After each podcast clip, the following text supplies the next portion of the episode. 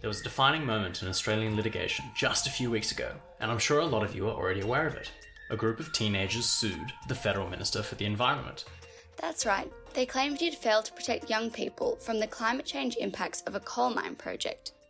Will, I was honestly quite shocked when this happened, because I would have expected the case to be brought against the mine. Instead, it was brought against the government itself. It was only really recently that climate change was first dealt with by the courts, but even then it was done with as a secondary issue behind the immediate environmental impacts of large scale infrastructure or mining projects. Since Australia's ratification of the Paris Agreement in November of 2016, climate litigation has steadily escalated. What's more, litigants have started to focus their claims against financial institutions and government, as well as major extractive companies and builders. Climate litigation is a new area of law, but it's evolving rapidly, and that's why Emma and I thought that it would be a good idea to make an episode dedicated to this topic. We're going to take a deeper dive into this case, and we're also going to look at another class action that a 23 year old brought against a superannuation company.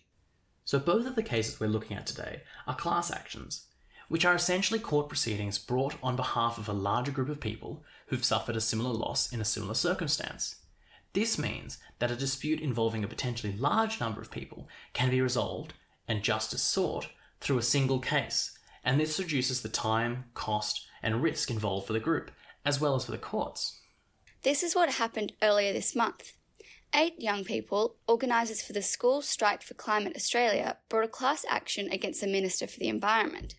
This was to protect young people from the harmful climate change impacts of the Vickery Coal Mine Extension Project. And I keep asking myself, what's so special about this case? It is true that these students applied for an injunction to halt the project and were ultimately unsuccessful in doing so.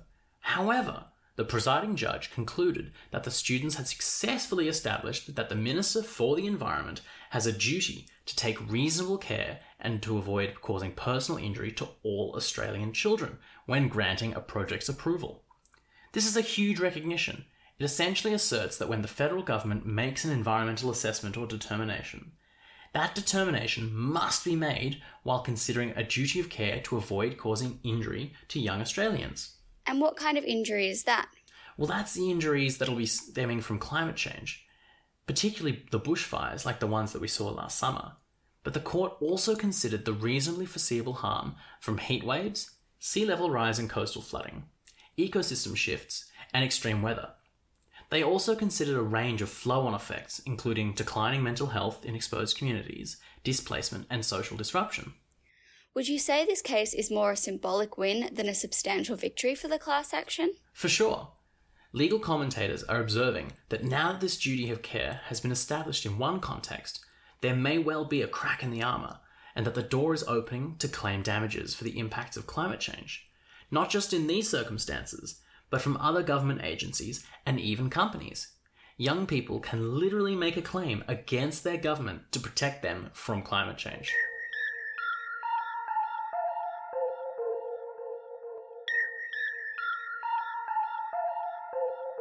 In this next case from a few years ago, 23 year old Mark McVeigh filed a claim against Rest Super.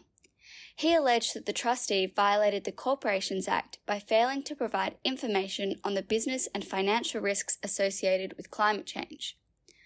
Later in 2018, the case was amended to allege Rest trustee failed to act with care, skill, and diligence when investing for Mark, and that the trustee failed to act in his best interests. Wait, how are they failing to do that? The trustee failed by not properly considering the risks climate change poses to the fund's investments, in breach of the Superannuation Industry brackets Supervision Act 1993.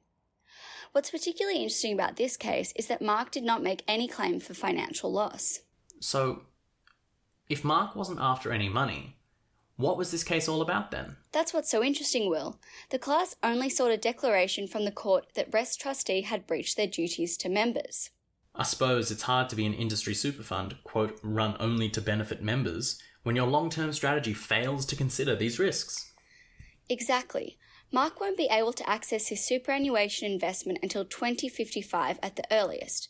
Long term planning is incredibly important, as we know, especially for a fund which represents retail workers, many of whom are young Australians. For Mark, there was a serious question about what Rest was doing to manage and address the risks of climate change. The matter was settled at the end of last year, actually on the morning the trial was set down to commence, if you can believe it.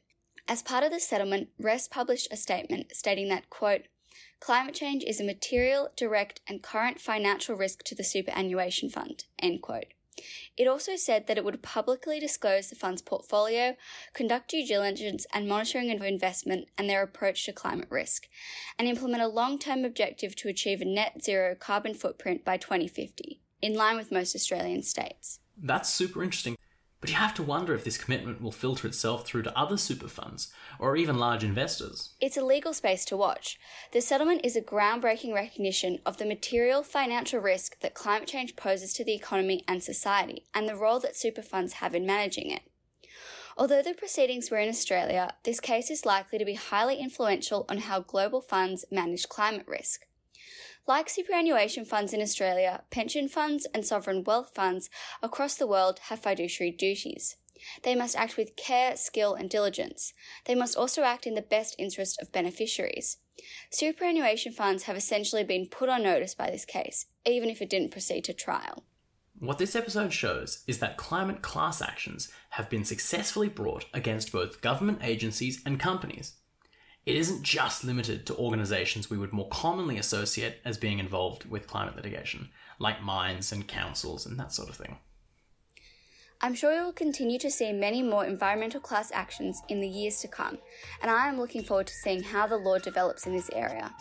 Until then, if you have any questions on this topic or another interesting area of law you would like us to discuss, please reach out to us at mccabecurwood.com.au. Thank you for joining us, everyone.